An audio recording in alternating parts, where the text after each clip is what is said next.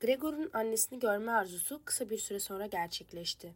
Gregor gün boyunca ailesine duyduğu saygısından pencereden görünmemeye dikkat ediyor, birkaç metrekarelik zemin üzerinde de pek dolaşmıyordu.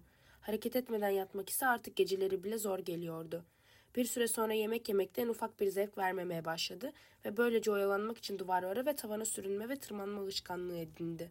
Özellikle tavana asılı kalmaktan pek hoşlanıyordu. Bu yerde uzanmaktan çok farklı bir şeydi. Daha rahat nefes alıyordu. Hafif bir sallanma bütün bedenini sarıyordu ve bazen yukarıda kendisini bu mutluluğa kaptırmışken farkında olmadan kendini aşağıya bıraktığı ve yere düştüğü oluyordu. Fakat şimdi bedenini eskisinden farklı bir şekilde kontrol edebildiğinden böyle bir düşmeyle bile herhangi bir yerini incitmiyordu.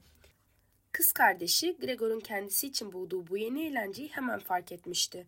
Çünkü Gregor oraya buraya tırmanırken arkasında o yapışkan sıvısını bırakıyordu ve işte o zaman Gregor'un istediği gibi sürünüp tırmanmasını kolaylaştırmak için buna engel olabilecek mobilyaları öncelikle de komodini ve yazı masasını odadan çıkartmayı kafasına koydu. Fakat bunu yalnız yapamazdı. Babasını yardıma çağırmaya ise cesaret edemezdi. Hizmetçi kız ona kesinlikle yardım edemezdi. Çünkü tahminen 16 yaşındaki bu genç kız her ne kadar aşçı kadın ayrıldıktan sonra cesurca orada kalmayı kabul etmişse de mutfak kapısının sürekli kapalı olmasını sadece gerekli olduğu zamanlarda açılmasını rica etmişti. Bu nedenle kız kardeşi için babasının olmadığı bir zamanda annesini yardıma çağırmaktan başka bir seçenek kalmamıştı. Annesi sevinç çığlıkları atarak koşmuş ancak Gregor'un kapısının önüne geldiğinde sesi kesilmişti. Tabii ki kız kardeşi önce başını içeri uzatıp odada her şeyin normal olup olmadığını kontrol etmişti. Sonra da annesini içeri almıştı. Gregor da aceleyle çarşafı daha aşağıya çekmiş ve kat kat yapmıştı. Bu şekilde gerçekten de sanki öylesine kanepenin üzerine atılmış bir örtü gibi duruyordu. Gregor bu defa çarşafın altından gizlice seyretmeye çalışmadı. Annesini bu gelişinde görmekten de vazgeçti. Annesinin odasına gelmiş olmasına sevinmekle yetindi. Gel Haydi, o ortalarda yok dedi. Anlaşılan kız kardeşi annesinin elinden tutuyordu. Gregor bu iki zayıf kadının o ağır eski komodini nasıl yerinden oynattıklarını, kız kardeşin onun bir yerini incitmesinden korkan annesinin tüm uyarılarına karşın ağırlığın hepsini yüklendiğini duyuyordu. Yaptıkları iş çok uzun sürdü. Yaklaşık 15 dakika uğraştıktan sonra annesi komodini yerine koyamalarının daha iyi olacağını söyledi. Çünkü birincisi komodin çok ağırdı ve kocası gelmeden taşıma işini bitiremeyeceklerdi. Odanın ortasına öylece bıraktıkları takdirde ise Gregor'un oda içindeki hareketi engellenecekti. İkinci neden ise eşyaları odadan çıkartmaları acaba Gregor'un hoşuna gidecek miydi? Anlaşılan annesi tam tersini düşünüyordu. Boş duvarların görünümü yüreğini acıtmıştı. Peki ya Gregor? O da aynı şeyi hissetmeyecek miydi? Çünkü ne de olsa o odadaki eşyalara çoktan alışmıştı ve bu nedenle bomboş bir odada kendini terk edilmiş hissedecekti. Öyle değil mi diye odanın içinde nerede olduğunu kesin bilmediği Gregor'a sesini bile duyurmamaya çalışarak çünkü Gregor'un söylenenleri anlamadığından emindi. Adeta fısıldar gibi alçak sesle konuşmasına devam etti annesi. Öyle değil mi? Böyle mobilyaları buradan götürmekle ona iyileşeceğine dair umudumuzu kaybettiğimizi ve hiç düşünmeden onu çaresizliğine terk ettiğimizi göstermiş olmuyor muyuz? Sanırım odayı eski haliyle bırakmamız en iyisi. Böylelikle Gregor günün birinde tekrar aramıza döndüğünde hiçbir şeyin değişmemiş olduğunu görür ve aradan geçen zamanı da daha kolay unutur. Gregor annesinin bu sözlerini duyduğunda kendi kendine geçmişte aile içinde sürdürdüğü monoton yaşamına geçen bu iki ay boyunca hiç kimsenin kendisiyle konuşmaması da eklenince aklının karışmış olabileceğini düşündü. Çünkü ciddi ciddi odasının boşaltılmasını istemesini başka nasıl açıklayabilirdi? Gerçekten de Gregor aileden miras kalmış mobilyalar ve rahat döşenmiş bu sıcak odayı içinde oradan oraya rahatça sürünebileceği bir mağaraya dönüştürmeyi ve insan geçmişinde aynı hızı unutmayı istemiş miydi? Neredeyse bir zamanlar insan olduğunu unutmak üzereydi ve annesinin uzun zamandır duymadığı sesi onu kendisine getirmişti.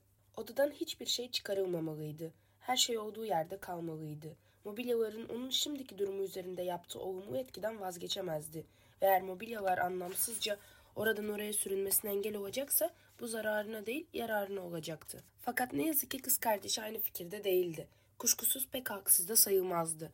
Anne ve babasına karşı özellikle Gregor'la ilgili konularda bilirkişi gibi davranmaya alışkındı.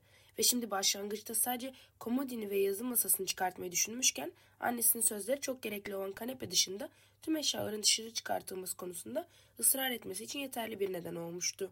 Kuşkusuz bu talebin nedeni sadece çocuksu bir inat ya da son zamanlarda beklenmedik bir şekilde ve zor elde ettiği özgüven değildi. Aksine Gregor'un gerçekten de sürünmek için geniş alana ihtiyaç olduğunu, mobilyaları ise görüldüğü kadarıyla hiçbir şekilde kullanmadığını gözlemlemişti. Belki de yaşının verdiği ve her fırsatta tatmin olmayı amaçlayan coşkusunda bunda büyük bir rolü vardı ve bu duygu onu Gregor konusunda o güne kadar olduğundan daha fazla şey yapabilmek için Gregor'un durumunu daha korkunç göstermeye itiyordu. Çünkü bomboş duvarlarına, Gregor'un tek başına hükmedeceği bir odaya, Greta dışında hiç kimse girmeye cesaret edemeyecekti. Ve böylece kız kardeşi, bu odada bile sıkıntıdan tedirgin görünen, bir süre sonra ise sesini çıkarmayan ve komodinin taşınmasında gücün yettiği kadar kendisine yardım eden annesinin kararına müdahale etmesine izin vermedi. Gregor ise komodinin yokluğuna çıkarılması çok gerekliyse katlanabilirdi. Ama yazı masası kalmalıydı. Kadınlar zar zor komodini henüz dışarıya çıkarmışlardı ki Gregor dikkatle ve kimseyi üzmeden oya nasıl müdahale edebileceğini görmek için başını kanepenin altından çıkardı. Fakat talihsizlik bu ya, odaya ilk geri dönen annesi olmuştu. Greta ise o sırada yan odada komodini yalnız başına oraya buraya sürüklemeye çalışıyor fakat doğal olarak yerinden oynatamıyordu. Annesi Gregor'un görünümüne alışkın değildi. Onu görünce kendinden geçebilirdi. İşte bu nedenle Gregor korkuyla çabucak geri geri giderek kanepenin ta öbür ucuna çekildi. Ancak kanepenin üzerindeki çarşafın ön tarafının birazcık oynamasını engelleyemedi. Bu da annesinin dikkatini çekmeye yetti. Annesi birden durakladı. Bir an sessizce olduğu yerde kala kaldı ve sonra Greta'nın yanına gitti. Gregor sürekli olağanüstü bir şey olmadığını, sadece birkaç mobilyanın yerinin değiştirildiğini kendi kendine telkin etse de yine de kısa bir süre sonra kadınların oraya buraya koşuşturmalarının, birbirlerine seslenmelerinin, mobilyaların döşemenin üzerinde çıkarttığı cızırtıların her biri dört bir yandan üstüne üstüne gelen büyük bir kargaşa hissi yarattı ve bu nedenle başını ve bacaklarını kasarak, kendine doğru çekerek ve bedenini zeminine iyice yapıştırarak bu duruma daha fazla dayanamayacağını düşündü. Annesiyle kız kardeşi odasını boşaltıyorlardı. Sevdiği her şeyi götürüyorlardı. İçinde testere ve diğer aletlerin olduğu komodini götürmüşlerdi bile. Şimdi de zemine monte edilmiş, ticaret akademisindeyken, lisedeyken, hatta ilkokuldayken üzerinde ödevlerini hazırladığı çalışma masasının vidalarını gevşetiyorlardı. Gregor'un artık annesiyle kız kardeşinin iyi niyetlerini sınayacak zamanı yoktu. Onların orada olduğunu neredeyse unutmuştu bile. Çünkü iki kadın da yorgunluktan sessizce çalışıyorlardı ve sadece ayaklarının döşemede çıkardığı ağır sesler duyuluyordu. Ve Gregor kanepenin altından dışarı çıkıverdi. O sırada kadınlar yan odada biraz soğuklanmak için çalışma masasına yaslanmışlardı. Dört kez yönünü değiştirdi. Gerçekten de önce neyi kurtarması gerektiğini bilemiyordu. Tam o sırada boşalmış duvarda kürkler içindeki kadının resminin nasıl olduğu çerçeve dikkatini çekti. Çabucak duvara tırmandı ve çerçevenin camına yapıştı. Cam hem gövdesini tutuyor hem de sıcak karnına iyi geliyordu. En azından bedeniyle tümünü kapattığı bu resmi kimse alamayacaktı. Kadınların geri dönüşünü gözlemek için başına oturma odasının kapısına doğru çevirdi. Annesiyle kız kardeşi fazla dinlenmeden geri geldiler. Greta kolunu annesinin beline dolamış, neredeyse onu taşıyordu. Pekala, şimdi neyi götürüyoruz, dedi Greta ve etrafına bakındı. Tam o sırada bakışıyor duvardaki Gregor'un bakışlarıyla karşılaştı. Ancak annesi yanında olduğu için şaşkınlığını gizledi. Annesinin onu görmesini engellemek için başını annesine doğru eğdi. Titreyerek ve fazla düşünmeden gel birkaç dakika daha oturma odasına gidelim dedi. Gregor Greta'nın amacını anlamıştı. Annesini içeri götürdükten sonra gelip Gregor duvardan indirecekti. Pekala bir denesin bakalım. Gregor resmin üzerinde oturmuştu ve onu vermeyecekti. Greta'nın yüzüne atlamayı tercih ederdi. Fakat Greta'nın sözleri annesini daha çok huzursuz etmişti. Kenara çekildi. Çiçekli duvar kağıdının üzerindeki kocaman kahverengi lekeyi fark etti. Gördüğü şeyin Gregor olduğunu anlamadan boğuk ve çığlık çığlığa bir sesle bağırdı. Aman tanrım, aman tanrım. Ve sanki her şeyden vazgeçiyormuş gibi kollarını açarak kanepenin üzerine yığıldı ve öylece kaldı. Kız kardeşi yumruklarını kaldırıp tehditkar bakışlarla Gregor sen diye bağırdı. Bu Gregor'un dönüşümünden bu yana kız kardeşin ona direkt olarak söylediği ilk sözcüktü. Kız kardeşi bayılan annesine ayıltacak bir kolonya getirmek için yan odaya koştu. Gregor da yardım etmek istiyordu. Resmi kurtarmak için daha vakti vardı. Fakat çerçevenin camına iyice yapışmıştı ve kurtulmak için çaba harcaması gerekti. Sonra sanki eskiden olduğu gibi kız kardeşine bir öneride bulunabilirmiş gibi o da yan odaya koştu. Fakat hiçbir şey yapmadan onun arkasında durdu. Kız kardeşi bir sürü şişeyi karıştırırken arkasını döndüğünde korktu. Şişelerden bir yere düşüp kırıldı. Bir cam parçası Gregor'un yüzünü yaraladı. Yakıcı bir ilaç çevresine yayıldı. Greta ise daha fazla oyalanmadan taşıyabildiği kadar şişeyi kapıp annesinin yanına koştu. Kapıyı ayağıyla arkasından kapattı. Böylece Gregor hatasıyla neredeyse ölümüne yol açacağı annesinden ayrılmış oldu. Annesinin yanında kalması gereken kardeşini ürkütmek istemiyorsa kapıyı açmamalıydı. Şimdilik beklemekten başka yapacak bir şey kalmamıştı.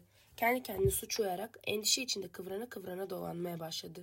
Duvarların, mobilyaların, örtülerin, her şeyin üzerinde gezinirken bütün odanın dönmeye başladığını hissetti.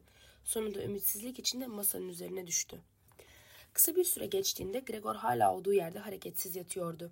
Etrafında çıt çıkmıyordu. Belki de bu iyi işaretti. Tam o anda kapının zili çaldı. Hizmetçi kız her zamanki gibi mutfakta kilitliydi ve Grete'nin gidip kapıyı açması gerekiyordu. Babası gelmişti. Ne oldu ağzından çıkan ilk sözcüklerdi. Grete'nin görünümünden her şeyi anlamıştı. Grete boğuk bir sesle cevap verdi. Anlaşılan başını babasının omzuna yaslamıştı. Annem bayıldı ama şimdi daha iyi. Gregor odasından çıktı. Bunu bekliyordum dedi babası. Size hep söyledim fakat siz kadınlar bunu duymak istemediniz. Gregor babasının Grete'nin kısa açıklamasını yanlış yorumladığını ve kendisinin güç kullanarak bir hata yaptığını düşündüğünü anlamıştı. Bu nedenle şimdi babasını yatıştırması gerekiyordu.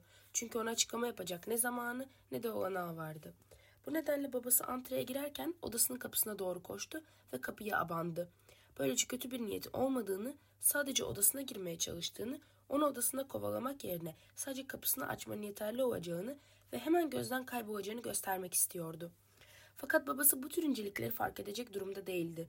İçeri girerken adeta hem öfkeli hem de sevinçli bir ses tonuyla ah ah diye bağırmaya başladı. Gregor başını kapıdan çekti ve babasını çevirdi. Karşısına dikilen babasını gözünden hiç böyle canlandırmamıştı. Gerçi son zamanlarda dönüşümünün getirdiği alışkanlık o oradan oraya sürünmekten evin içinde olanlar eskisi gibi ilgilenememişti. Ancak gelişen değişikliklere hazırlıklı olması gerekirdi. Buna rağmen yine de karşısında dimdik duran bu adam babası mıydı? Bir zamanlar Gregor iş seyahatine çıkarken yorgun argın yatağına gömülüp kalan, Gregor eve döndüğünde ise kendisine robe de chambre içinde rahat koltuğunda karşılayan, sevincini göstermek için ayağa kalkmaktan bile aciz olan ve sadece kollarını açabilen, yılda birkaç pazar günü ve çok çok tatil günlerinde nadiren beraber çıktıkları gezintilerde ağır ağır yürüyen, karısıyla Gregor'un ortasında eski paltosuna sarılmış, elinde dikkatle kullandığı bastonuyla onlardan daha ağır giden ve bir şey söylemek istediğinde hemen her defasında durup diğerlerinin yanına gelmesini bekleyen babası mıydı bu karşısında duran adam? Şimdi karşısında gayet iyi görünüyordu. Üzerinde banka hizmetlerinin giydiğine benzer sarı düğmeli mavi bir üniforma vardı. Ceketinin yüksek ve dik yakasının üzerinde geniş bir gerden oluşmuştu. Gür kaşlarının altındaki siyah gözlerinin canlı ve dikkatli bakışları fark ediliyordu. Eskiden dağınık olan beyaz saçları düzgün bir şekilde ortadan ayrılıp dümdüz taranmıştı. Üzerinde muhtemelen bir bankaya ait armanın bulunduğu şapkasını odanın içinde adeta bir kavis çizdirerek kanepenin üzerine fırlattı. Uzun ceketini geriye atıp elleri pantolonun cebinde kızgın bir yüz ifadesiyle Gregor'a doğru yaklaştı. Aklından ne geçtiğini kendisi de bilmiyordu. Yürürken ayaklarını alışılmadık biçimde kaldırıyordu ve Gregor babasının çizmelerinin yüksek tabanlarına hayretle bakıyordu. Ancak bunlara dağıp olduğu yerde kalmadı. Çünkü bu yeni yaşamının daha ilk gününden itibaren babasının kendisine karşı sadece sert davranılmasından yana olduğunun bilincindeydi. Ve bu nedenle babasının önünden kaçmaya çalıştı. Babası durduğunda o da duruyor. Babası kıpırdadığında hemen hızlı hızlı kaçmaya devam ediyordu. Bu şekilde kayda değer herhangi bir şey vuku bulmadan ve Gregor ağır hareket ettiği için de bir kovalamaca görüntüsü vermeden odanın içinde birkaç defa dolandılar. Hatta Gregor bir an olduğu yerde kaldı çünkü duvara ya da tavana kaçmasını babasının kötüye yormasından korkuyordu. Ancak bu koşuşturmaya daha fazla dayanamayacağını biliyordu. Çünkü babası bir adım attığında Gregor'un bir sürü hareket yapması gerekiyordu. Gençlik yıllarından beri ciğerleri pek sağlam olmadığı için soğuk soğuğa kalmaya başladığını hissediyordu. Gregor koşmak üzere tüm gücünü toplamak için yalpalaya yalpalaya giderken gözlerini bile açacak takati kalmadığında içinde bulunduğu durum nedeniyle koşmaktan başka bir kurtuluş yolu düşünemez hale geldiğinde ve güzel ince oyma mobilyaların köşeleri ve sivri uçları yolunu kapatsa da duvarların kullanabileceğini neredeyse unuttuğu bir anda birden yanından bir şey havada uçtu, hafifçe dönerek kendisini sayırıp yere düştü ve önüne yuvarlandı. Bir elmaydı bu. Derken arkadan ikincisi geldi. Gregor korkudan olduğu yerde kala kaldı. Koşmaya devam etmesi boşunaydı. Çünkü babası onu bombardımına tutmaya kararlıydı. Dolabın üzerindeki meyve tabağından aldığı elmaları ceplerine doldurmuş rastgele atıyor, elmalar birbirini kovalıyordu. Bu küçük kırmızı elmalar elektriklenmiş gibi döşeme üzerinde yuvarlanıyor ve birbirine çarpıyordu. Hafifçe fırlatılan bir elma Gregor'un sırtına çarptıysa da ona zarar vermeden yere düştü. Hemen onun arkasından gelen ise Gregor'un tam sırtına gömüldü. Gregor sanki yerini değiştirirse bu beklenmedik ve inanılmaz acı geçecekmiş gibi bulunduğu yerden sürüne sürüne uzaklaşmaya çalıştı. Ancak olduğu yere çakılmış gibiydi ve bütün duygularını büyük bir şaşkınlıkla kaplamıştı. Gözlerini son defa araladığında odasının kapısının açıldığını ve çığlıklar atan kız kardeşin önünden annesinin üstüne sadece iç çamaşırıyla fırlayıp baygınken rahat nefes alması için kız kardeşi annesinin belden yukarısını soymuştu. Kocasına doğru koştuğunu ve koşarken de bağları çözülen eteklerinin birbiri ardına belinden kayıp yere düştüğünü, onların üzerinden sendeleyerek kocasının kollarını atladığını, ona sımsıkı sarıldığını, adeta tek vücut olduğunu ancak burada Gregor'un görme yetisi zayıflamaya başlamıştı. Elleriyle kocasının boynuna sarılarak Gregor'un hayatını bağışlaması için yalvardığını gördü. Gregor'un bir aydan daha uzun bir süre acısını çektiği ağır yarası, hiç kimsenin cesaret edip çıkaramadığı elma o günün bir anısı olarak sırtında gömülü kalmıştı. O acınacak ve iğrenç görünümüne rağmen babasına bile Gregor'un ailenin bir bireyi olduğunu hatırlatmışa benziyordu. Ona bir düşman gibi davranılmamalıydı. Aksine aile sorumluluğunun gereği olarak ona karşı duyulan nefret bir kenara bırakılıp sabredilmeliydi. Yalnızca sabredilmeliydi.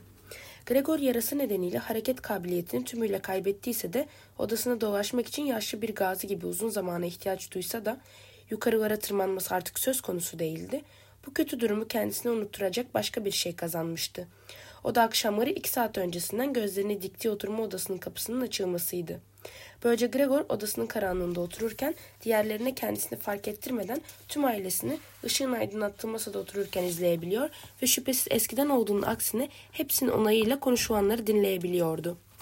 Kuşkusuz bu konuşmalar Gregor'un bir zamanlar küçük otel odalarının nemli yataklarında yorgun ve bitkin bir halde yatmak zorunda olduğunda özlemini çektiği o canlı sohbetlere hiç benzemiyordu. Şimdilerde çoğu kez büyük bir sessizlik oluyordu. Babası akşam yemeğinden kısa bir süre sonra koltuğunda uyumaya başlıyor, annesiyle kız kardeşi sessiz olmaları için birbirlerini uyarıyorlardı. Annesi lambanın altında iki büklüm olmuş bir halde bir moda evi için zarif iç çamaşırları dikiyordu. Satış elemanı olarak çalışmaya başlayan kız kardeşi ileride daha iyi bir iş bulabilmek umuduyla akşamları steno ve Fransızca öğreniyordu. Babası bazen gözlerini açıyor ve sanki ne kadar uyuduğunu bilmiyormuş gibi karısına bugün yine ne kadar çok dikiş diktin diyor. Karısıyla kızı birbirlerine yorgun argın gülümserlerken tekrar uykuya dalıyordu. Babası bir tür inatçılık o evdeyken de üniformasını çıkarmaya yanaşmıyordu. Rob de Chambre işe yaramaz bir şekilde askıda dururken sanki her an göreve gidecekmiş de amirinin direktifini bekliyormuş gibi tepeden tırnağa giyinik olduğu yerde uykuyordu. Bu nedenle başlangıçta da pek yeni olmayan üniforma annesinin ve kız kardeşinin gösterdikleri tüm özene rağmen kirlenmeye başlamıştı. Ve Gregor çoğu kez bütün akşam boyunca yaşlı babasının içinde hiç rahat edemediği ancak mışıl mışıl uyuduğu, lekelerle dolu, sürekli silinmekten yıldızlı düğmeleri pırıl pırıl parlayan üniformasına bakıyordu. Saatin gongu onu vurur vurmaz annesi alçak sesle babasını uyandırmaya çalışıyordu. Çünkü burada doğru dürüst uyumak olanaksızdı ve sabah saat 6'da işbaşı yapmak zorunda olan babasının iyi bir uykuya ihtiyacı vardı. Fakat babası her gece uyuyup kalmasına rağmen işe girdiğinden beri edindiği inatçılıkla birazcık daha masada oturmak için ısrar ediyor ve koltuğundan kalkıp yatağına gidinceye kadar insanları epey uğraştırıyordu. Gregor'un annesi ve kız kardeşi küçük uyarılar ve ne kadar üstüne giderlerse gitsinler 15 dakika boyunca yavaşça başını sallıyor, gözlerini açmıyor ve yerinden kalkmıyordu. Annesi kolundan tutup sarsıyor, kulağına tatlı sözcükler fısıldıyor, kız kardeşi annesine yardım etmek için ödevini bırakıyordu. Fakat babası bunları duymuyor, gittikçe koltuğuna daha çok gömülüyordu. Ancak iki kadın her biri bir yandan koluna girip onu kaldırmaya çalıştıklarında gözlerini açıyor, bir karısına bir kızına bakıp bu da yaşamak mı? Yaşlı günlerimde göreceğim huzur bu mu olacaktı diyordu. Ve iki kadına yaslanarak ve sanki kendisini zor taşıyormuş gibi ağır ağır kalkıyor, kadınların onu yatak odasının kapısına kadar götürmelerine izin veriyor, kapıda onlara gitmelerini, yalnız başına devam edeceğini söylüyor ama kısa bir süre sonra annesi dikişini, kız kardeş kalemini çabucak bırakıyor ve ona yardım etmek için arkasından koşuyor vardı. Çalışmaktan bitmiş, yorgunluktan tükenmiş bu ailede kimin Gregor ile gereğinden fazla ilgilenecek vakti vardı ki? Evin masrafları her gün biraz daha kısıtlanıyordu. Hizmetçi kıza yol verilmişti. İri yarı, gür, beyaz saçlı gündelikçi bir kadın sabahları ve akşamları güç işleri görmek için geliyordu. Geri kalan tüm işleri bir sürü dikişin yanında annesi yapıyordu. Hatta bir akşam Gregor satış fiyatları üzerine sohbet ederlerken annesi ve kız kardeşinin özel günlerde ve bayramlarda büyük bir mutlulukla taktıkları aileden kalma mücevherlerini bile sattıklarını öğrendi. Fakat en büyük sıkıntıları içinde bulundukları koşullar nedeniyle artık kendilerine çok büyük gelen evden taşınamamalarıydı. Çünkü Gregor nasıl götüreceklerini bilmiyorlardı. Fakat Gregor ailesinin taşınmama nedenini sadece kendisi olmadığını seziyordu. Çünkü ailesi Gregor'u birkaç hava deliği olan bir kutuya koyup pekala kolayca taşıyabilirdi. Ailesini taşınmaktan alıkoyan asıl neden duydukları müthiş çaresizlik ve bütün akraba ve dost çevresinde hiç kimsenin başına gelmeyen büyük bir felakete uğradıklarını düşünmeleriydi. Ailesi dünyanın fakir insanlardan beklediği her şeyi yerine getiriyordu. Babası bankadaki küçük memurlara kahvaltı götürüyor, annesi dışarıya dikiş dikeceğim diye durup dinlenmeden çalışıyor, kız kardeşi müşterilerin arzularını yerine getirmek için tezgahın arkasına oradan oraya koşuşturuyordu. Fakat ailesinin gücü bundan fazlasına yetmiyordu. Ve Gregor annesiyle kız kardeşinin babasını yatağa götürüp geldiklerinde işlerini bırakıp iyice birbirlerine sokularak neredeyse yanak yana oturduklarını gördüğünde ve annesi Gregor'un odasını işaret ederek Oradaki kapıyı kapat Grete dediğinde annesiyle kız kardeşinin gözyaşları birbirine karışırken ya da donuk gözlerle masaya bakıp dururlarken Gregor yine karanlıkta kalıyor ve sırtındaki yara henüz tazeymiş gibi sızlıyordu. Geceler ve günler boyu Gregor'un gözüne neredeyse hiç uyku girmedi. Bazen kapının bir sonraki açılışında ailenin tüm işlerini eskiden olduğu gibi üstlenmeye geçiriyordu aklından.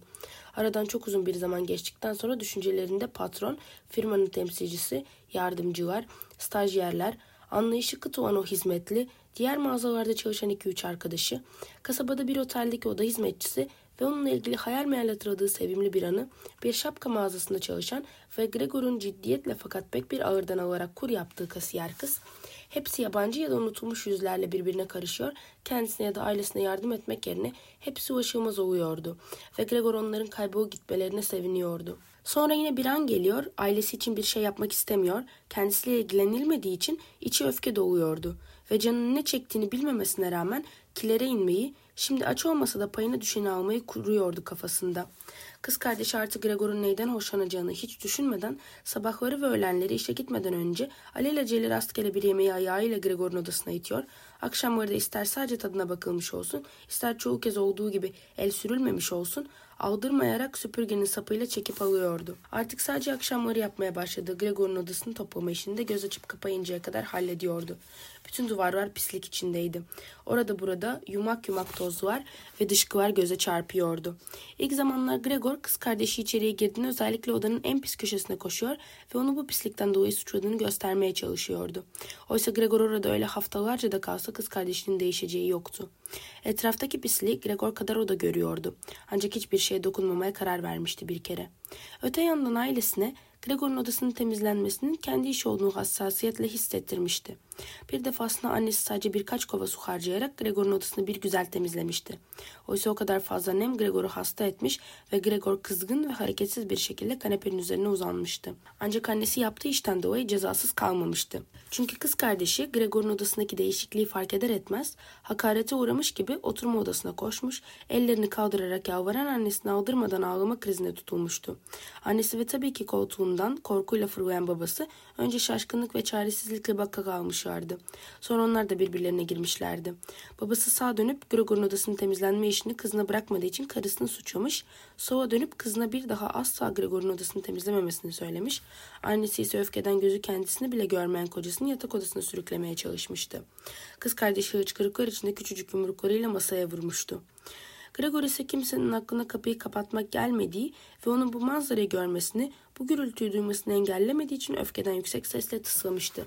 Fakat işinden eve yorgun ve bitkin dönen kız kardeşi bıktığı için artık eskisi gibi Gregor'a bakmak istemiyorsa da annesinin onun yerine geçmesi ya da Gregor'un ihmal edilmesi gerekmezdi.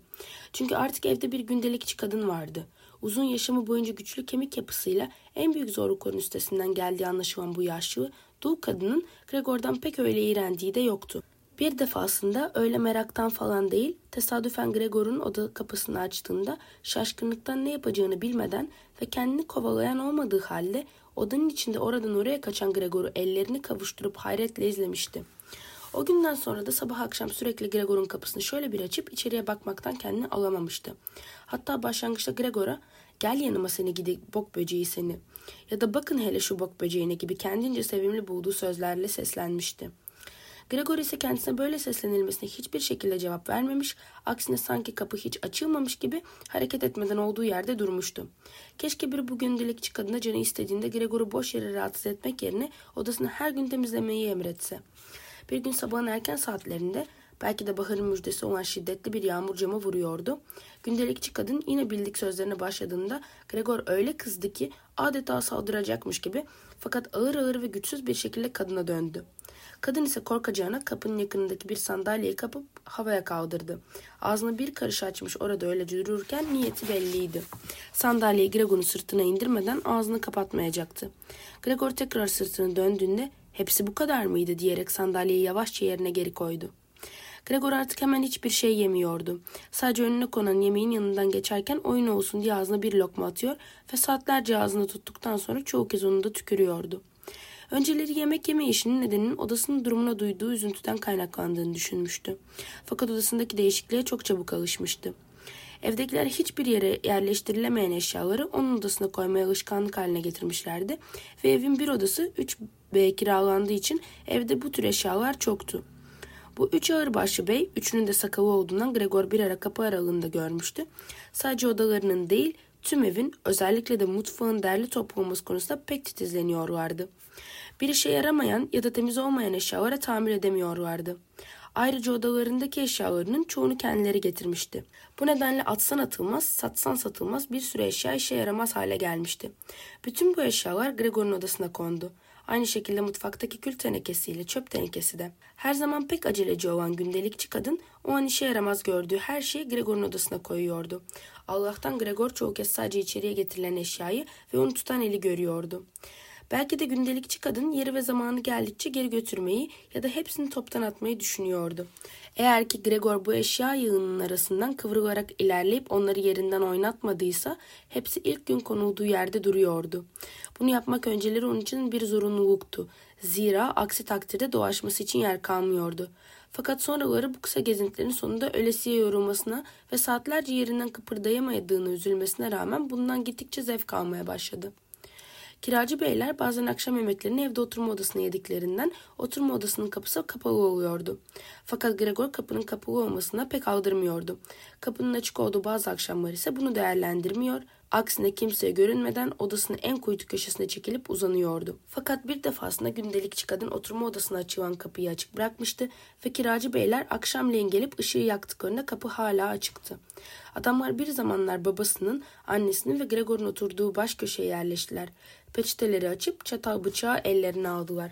Tam o sırada kapıda elinde çukur bir tabağın içinde etle annesi belirdi. Onun hemen arkasından içi patates dolu bir tabakla kız kardeşi geliyordu. Yemekten dumanlar çıkıyordu. Kiracılar yemeğe başlamadan önce kontrol etmek istercesine önlerine konan yemek dolu kapların üzerlerine eğildiler. Ve aslında diğer ikisinin otorite olarak gördüğü ortada oturan kiracı yeterince pişmiş mi yoksa mutfağa geri mi gönderilmeli? Anlamak için tabaktaki etten bir parça kesti. Hoşuna gitmişti ve böylece merakla bekleyen annesiyle kız kardeş de rahat bir nefes alarak gülümsediler. Aile mutfakta yiyordu. Buna rağmen babası mutfağa gitmeden önce odaya geldi. Şapkası elinde eğilerek selam verdi ve masanın çevresini şöyle bir dolandı. Kiracı beylerin hepsi ayağa kalktılar. Sakallarının altından bir şeyler mırıldandılar. Yalnız kaldıklarına neredeyse hiç konuşmadan yemeye başladılar. Sofradaki onca gürültünün arasında kiracıların yemeği öğüten dişlerinin çıkardığı seslerin duyulması Gregor'a garip geldi. Sanki bununla ona yemek yemek için dişlere sahip olmak gerektiğini ve diş olmadıktan sonra en güzel çeneyle bile yemek yenemeyeceğini göstermek istiyorlardı. Benim de canım istiyor istemesine, dedi Gregor kendi kendine sıkıntıyla. Ama bu şeyleri değil. Adamlar ne de güzel yiyorlar. Oysa ben öleceğim.'' İşte tam o akşam Gregor ne zamandır evde keman çalınmadığını hatırlayamıyordu. Mutfaktan keman sesi duyuldu. Kiracı beyler yemeklerini yemişler. Ortada oturan eline bir gazete almış. Diğer ikisine de birer sayfasını vermişti. Ve şimdi arkalarına yaslanmış gazetelerini okuyor ve sigaralarını içiyorlardı. Keman sesini duyduklarında dikkat kesildiler. Ayağa kalkıp parmakların ucunda antreye yürüdüler ve üç birden kapının önünde durdular. Onların geldikleri mutfaktan duyulmuş olmalı ki babası şöyle seslendi. Beyler kemanın sesinden rahatsız mı oldular acaba? Rahatsız olduysanız kesebiliriz. Aksine dedi ortadaki bey. Acaba küçük hanım gelip burada çalamaz mı? Burası çok daha rahat, çok daha uygun. Ah tabii memnuniyetle dedi babası. Sanki kemanı o çalıyormuş gibi. Beyler odaya dönüp beklemeye başladılar. Kısa bir süre sonra babası nota sehpasıyla annesi notalarla kız kardeşi de kemanıyla geldi. Kız kardeş sessizce hazırlığını yapmaya başladı. Daha önce hiç oda kiralamamış olan anne ve babası kiracılara gösterdikleri nezaket konusunda abartıya kaçıyorlar. Kendi koltuklarına oturmaya cesaret edemiyorlardı. Babası sağ el üniformasındaki düğmesi arasında kapıya yaslandı.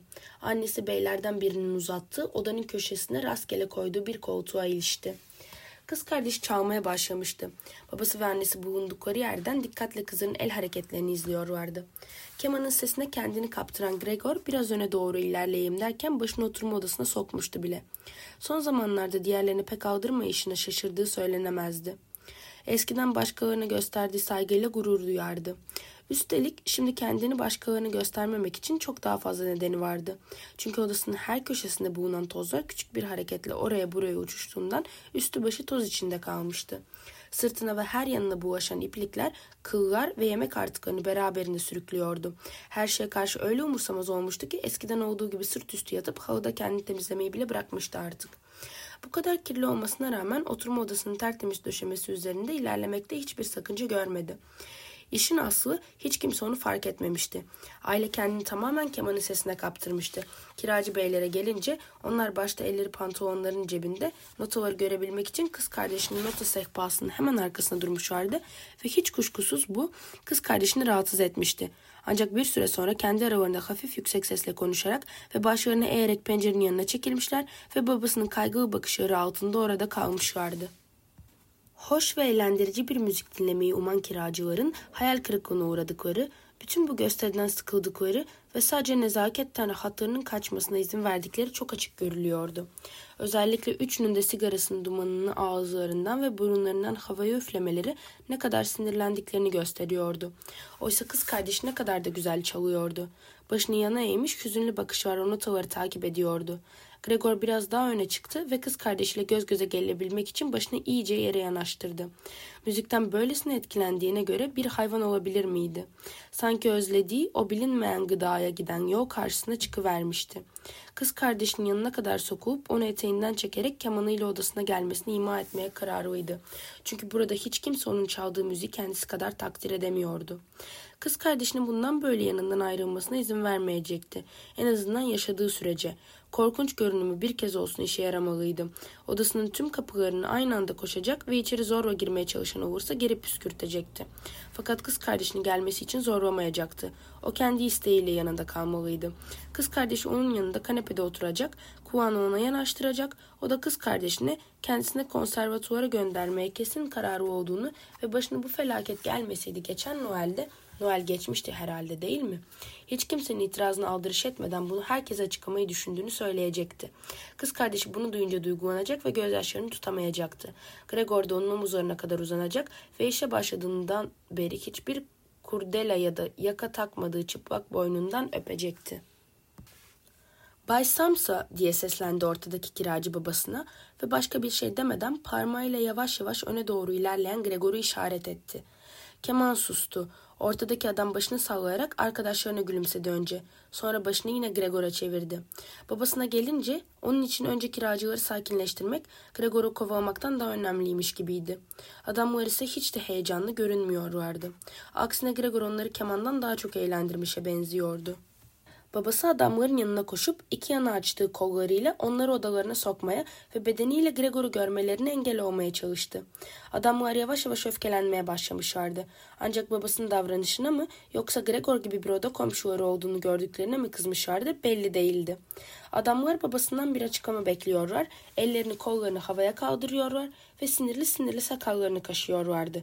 Derken yavaş yavaş odalarına doğru yürümeye başladılar.'' Bu arada kız kardeşi müziği aniden kesmek zorunda kalmasını şaşkınlığın üzerinden atmış, bir süre sanki çalmaya devam ediyormuş gibi bir elinde keman, diğer elinde yay, notalara bakmaya devam ederken birden toparlanıp kemanı sandalyede oturan ve nefes darlığı nedeniyle göğsü bir inip çıkan annesinin kucağına bırakıp babasının zoruyla acele acele odalarına doğru giden kiracılardan önce yan odaya koştu. Kız kardeşinin bu işlere alışkın olan elleriyle yorgan ve yastıkları nasıl da çarçabuk kabartıp düzelttiği görülüyordu.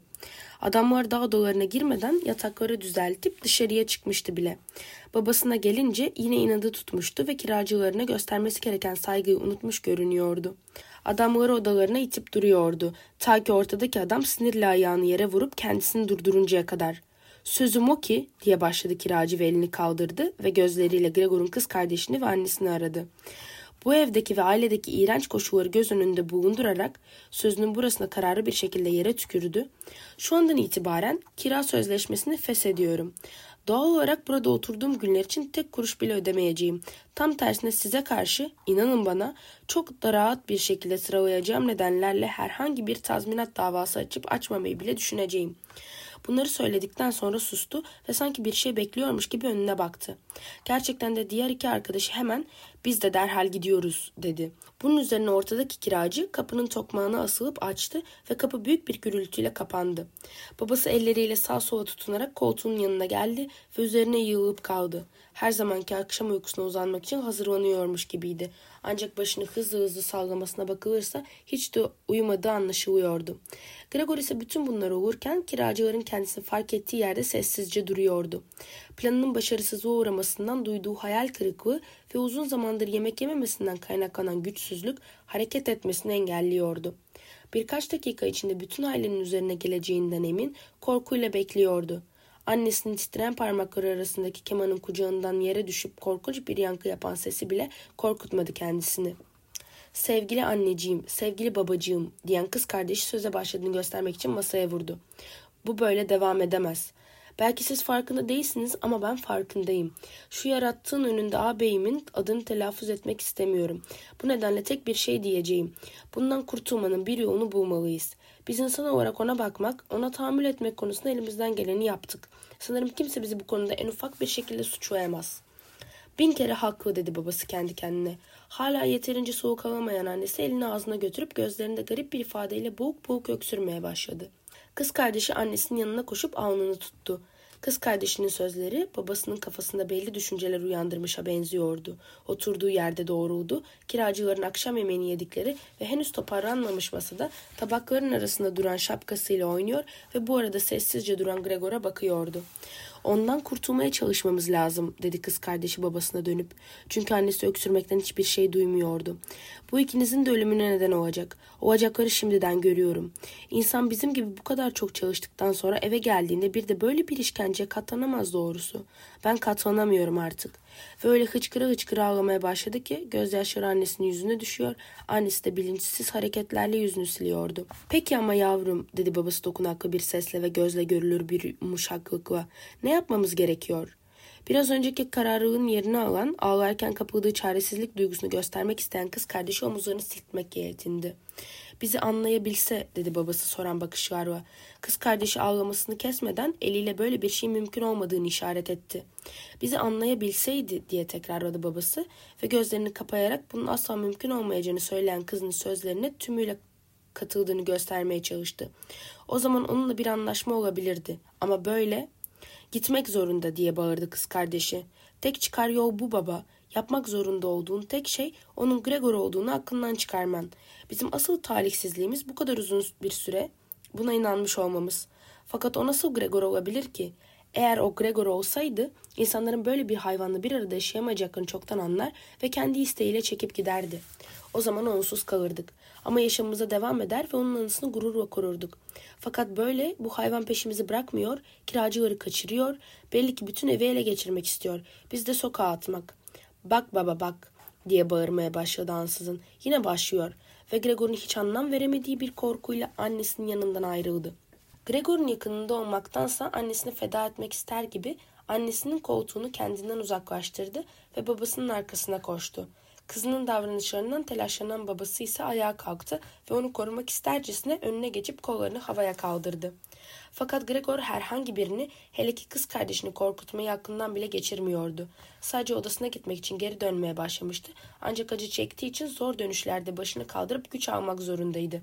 Ve şimdi de başını birkaç kez kaldırıp yere vurduğundan insanı ürküten bir manzara çıkmıştı ortaya. Durup etrafına bakındı. Kötü bir niyeti olmadığı anlaşılmış gibiydi. Bir an için korkuya kapılmış vardı. Şimdi ise hepsi suskun ve acıyarak ona bakıyorlardı. Annesi bacakları gergin ve birbirine yapışmış bir vaziyette koltuğunda oturuyor. Gözleri yorgunluktan neredeyse kapanıyordu. Babası ve kız kardeşi yan yana oturuyorlardı. Kız kardeşi kolunu babasının boynuna dolamıştı. Belki şimdi artık dönebilirim diye geçirdi aklından Gregor ve tekrar işe koyuldu. Zorlandığı için sesli sesli soğumasını engelleyemiyor, ikide bir dinlenmek zorunda kalıyordu. Ayrıca kimse de onu sıkıştırmıyordu. Kendi haline bırakılmıştı. Dönmeyi tamamlayınca hemen dost doğru odasına yöneldi. Odasından ne kadar uzaklaşmış olduğunu hayret etti ve o kadar güçsüz olmasına rağmen aynı yolu kısa bir süre önce farkında olmadan nasıl geldiğini anlayamadı. Odasına gitmekten başka bir şey düşünmediğinden ailesinin kendisini rahatsız edecek tek bir kelime etmediğine ve seslenmediğine dikkat etmedi bile. Ancak odasının kapısına geldiğinde boynu kasıldığı için başını biraz çevirdi ve arkasında hiçbir şeyin değişmediğini gördü. Sadece kız kardeşi kalkmıştı. Son olarak bakışları artık çoktan uyumuş olan annesine takıldı. Odasına henüz girmişti ki kapısı arkadan aceleyle kapatıldı, sürgülendi ve kilitlendi. Gregor arkasından gelen büyük gürültüden öyle korktu ki bacakları büküldü. O kadar acele davranan kişi kız kardeşiydi. Orada hazır durmuş ve beklemişti. Gregor onun geldiğini duymamıştı. Anahtarı kilidin içinde çevirirken anne ve babasına dönüp nihayet diye bağırmıştı. Peki şimdi ne olacak diye sordu Gregor kendi kendine ve karanlıkta etrafına bakındı. Çok geçmeden artık hiç hareket edemediğini fark etti. Buna şaşmadı. Daha çok şimdiye kadar bu zayıf bacaklarıyla hareket edebilmesi şaşırtıcıydı. Üstelik şimdi kendisini her zamankinden daha rahat hissediyordu. Gerçi bütün bedeni ağrıyordu ancak bu ağrılar gittikçe azalıyormuş ve sonunda tamamen geçecekmiş gibiydi. Sırtındaki çürümüş elmayı ve yumuşak tozlara kaplanmış iltihaplı çevresini neredeyse artık hissetmiyordu bile. Ailesini düşündüğünde içi sevgiyle doğuyor ve duygulanıyordu. Kız kardeşinden daha da kararlı bir şekilde yok olması gerektiğine inanıyordu. Kulenin saati sabahın üçünü vuruncaya kadar böyle boş ve huzur içinde düşüncelerle geçirdi zamanını. Pencereden ortalığın ağarmaya başladığını da gördü. Derken başı kendiliğinden düştü ve burun deliklerinden son nefesini verdi. Sabahın erken saatinde gündelikçi kadın geldiğinde bütün enerjisi ve aceleciliğiyle birçok defa kendisine tembih edilmesine rağmen kapıları öyle çarpardı ki onun gelişiyle uyumak mümkün olmazdı. Ve her gün olduğu gibi Gregor'un odasına kısa bir ziyaret yaptığında önce olağan dışı bir şey fark etmedi. Kendi kendine Gregor'un orada öyle kasten hareketsiz yattığını ve kırılmış rolü oynadığını düşündü. Çünkü onun hakkından her şeyi beklerdi. O sırada elinde olan uzun süpürgeyle Gregor'u gıdıklamaya çalıştı. Bunda da başarılı olamayınca öfkelendi ve Gregor'u dürtmeye başladı. Ancak hiçbir direnmeyle karşılaşmadan onu yerinden oynatabildiğinde dikkat kesildi. Çok geçmeden durumu kavrayınca gözleri fal taşı gibi açıldı. Kendi kendine ıslık çaldı. Fakat fazla oyalanmadı. Yatak odasının kapısını açtı ve karanlığın içine doğru yüksek sesle bağırdı. Bakın şuna gebermiş. İşte orada yatıyor. Tamamen gebermiş. Samsa çifti yataklarında doğrulup oturdular ve gündelikçi kadının ne söylediğini anlamadan önce onun yarattığı korkuyu yenmeye çalıştılar. Sonrasında ise Bay ve Bayan Samsa her biri kendi yattığı taraftan aceleyle fırladı. Bay Samsa battaniyeyi omzuna aldı, Bayan Samsa ise geceliğiyle çıktı. Bu şekilde Gregor'un odasına geldiler. Bu arada kiracıların gelişinden bu yana Grete'nin uyuduğu oturma odasının kapısı da açılmıştı.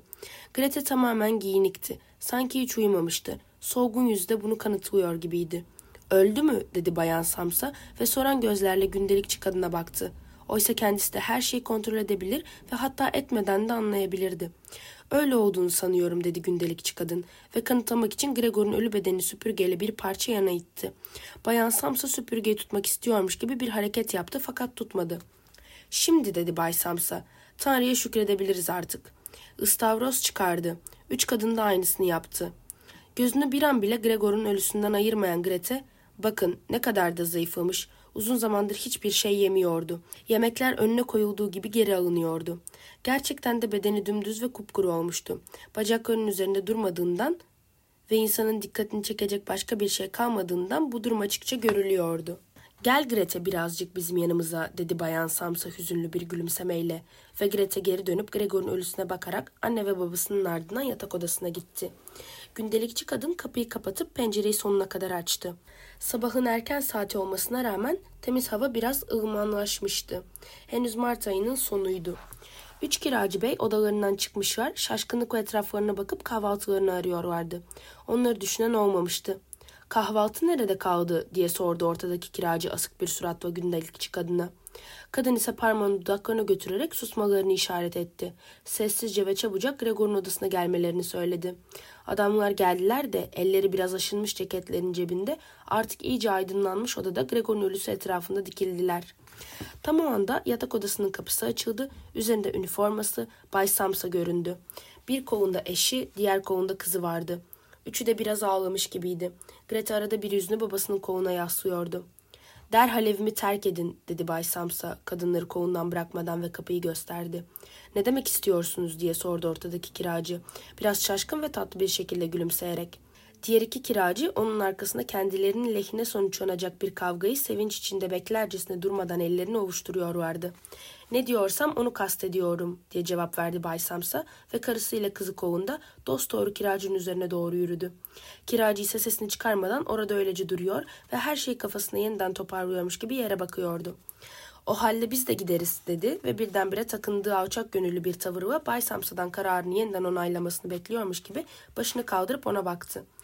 Bay Samsa ise sadece kocaman gözlerini birkaç defa evet anlamında kırptı. Bunun üzerine kiracı hemen büyük adımlarla oturma odasına geçti. Diğer arkadaşları ise bir süredir ellerini ovuşturmaktan vazgeçip sakince onları dinliyorlardı. Ve Bay Sams onlardan önce gelip liderleriyle aralarına girer endişesiyle acele acele arkadaşlarının arkasından gittiler. Adamlar oturma odasındaki askıdan şapkalarını aldılar. Bastonluktan bastonlarını çıkardılar. Sessizce selam verip evden ayrıldılar. Bay Samsa yersiz olduğu belli bir kuşkuyla karısı ve kızını alıp kapı önüne çıktı. Parmaklıklara yaslanarak üç kiracının ağır ağır ama duraklamadan uzun merdivenlerden inmelerini, her katta merdiven sağlığında kaybolup birkaç dakika sonra yine ortaya çıkmalarını izledi. Onlar gözden kayboldukça Sams ailesinin ilgisi de azalıyordu ve bir kasap çırağı başında sepeti gururlu bir edayla kiracıların yanından geçip yukarı çıkarken Bay Samsa da eşi ve kızıyla birlikte parmaklıktan ayrıldı ve hepsi birden hafiflemiş bir halde evlerine döndüler.'' Sams ailesi bugünü dinlenerek ve gezintiye çıkarak geçirmeye karar verdi. İşlerine bu şekilde ara vermeyi hak ettikleri gibi buna şiddetle ihtiyaçları da vardı. Ve üçü de masaya oturup birer özür mektubu yazmaya başladılar. Bay Samsa müdürüne, Bayan Samsa işverenine, Grete de patronuna. Onlar bununla meşgul iken gündelikçi kadın gideceğini haber vermek için içeri girdi. Çünkü sabah işini bitirmişti. Üçü de oldukları yerden kadına bakmadan başlarını sallamakla yetindi. Ama kadın gitmeyince öfkeyle başlarını kaldırdılar. Ne var diye sordu Bay Samsa. Gündelikçi kadın sanki müjde verecekmiş de iyice sorulmasını bekliyormuş gibi gülümseyerek kapıda bekliyordu. Şapkasının üzerinde neredeyse dimdik duran ve işe girdiğinden beri Bay Samsa'nın sinirine dokunan deve kuşu tüyü her bir yöne sallanıyordu. Bir şey mi diyecektiniz diye sordu gündelikçi kadının evde en çok saygı duyduğu kişi olan Bayan Samsa. Evet diye cevap verdi kadın ve neşeli bir şekilde gülmekten konuşmasına devam edemedi önce. İçerideki şeyden nasıl kurtulacağınızı düşünmenize gerek yok. Ben hallettim bile dedi. Bayan Samsa ve Grete yazmaya devam etmek ister gibi mektupların üzerine eğildiler. Gündelikçi kadının her şeyi ayrıntısıyla anlatmaya başlayacağını sezen Bayan Samsa elini kararlı bir şekilde uzatarak bunu engelledi. Uzatmaması gerektiğini anlayan kadın birden acelesi olduğunu anımsadı, kırıldığını belli ederek herkese iyi günler dedi sert bir şekilde döndü ve kapıyı hızla çarparak çıkıp gitti. Akşamleyin işine son verilecek dedi Bay Samsa. Ancak ne karısından ne de kızından bir cevap geldi. Çünkü henüz elde ettikleri huzuru gündelikçi kadın kaçırmışa benziyordu. Ayağa kalkıp pencerenin yanına gittiler ve birbirlerine sarılarak öylece durdular. Bay Samsa oturduğu yerden koltuğunu onlara doğru çevirdi ve bir süre sessizce onları seyretti. Sonra şöyle seslendi. Haydi gelin buraya. O anları unutun. Benimle ilgilenin. Bunun üzerine kadınlar hemen onun yanına koştular. Ona sarıldılar ve çabucak mektuplarını bitirdiler. Daha sonra aylardan beri ilk kez üçü birlikte evden çıkıp tramvayla kent dışına gittiler. Sadece üçünün olduğu vagonun içine güneşin sıcaklığı dolmuştu. Oturdukları yerde arkalarına yaslanarak gelecekleriyle ilgili planlarından konuştular ve konuştukça da geleceklerinin hiç de kötü görünmediğini anladılar. Çünkü üçünün de o güne kadar birbirine sormadığı işleri gayet iyiydi ve özellikle de gelecek için çok şey vaat ediyordu.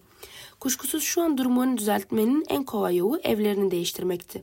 Daha küçük, daha ucuz fakat daha iyi bir semtte ve bir zamanlar Gregor'un seçtiği ve şimdi oturduklarından daha kullanışlı bir eve taşınabilirlerdi. Kendi aralarında böyle sohbet ederlerken Bay ve Bayan Samsa İkisi de hemen hemen aynı anda gittikçe canlanan kızlarının son zamanlarda yaşanan ve yanaklarını solduran onca üzüntüye rağmen nasıl da güzelleşip serpildiğini fark ettiler. Daha da sessizleşerek neredeyse farkında olmadan bakışlarıyla konuşarak kızları için iyi bir eş bulmanın zamanının geldiğini düşündüler. Ve son durağa gelince herkesten önce Greta ayağa kalkıp körpe bedeniyle gerindiğinde yeni düşlerinin ve güzel planlarının gerçekleşeceğinden emindiler. Son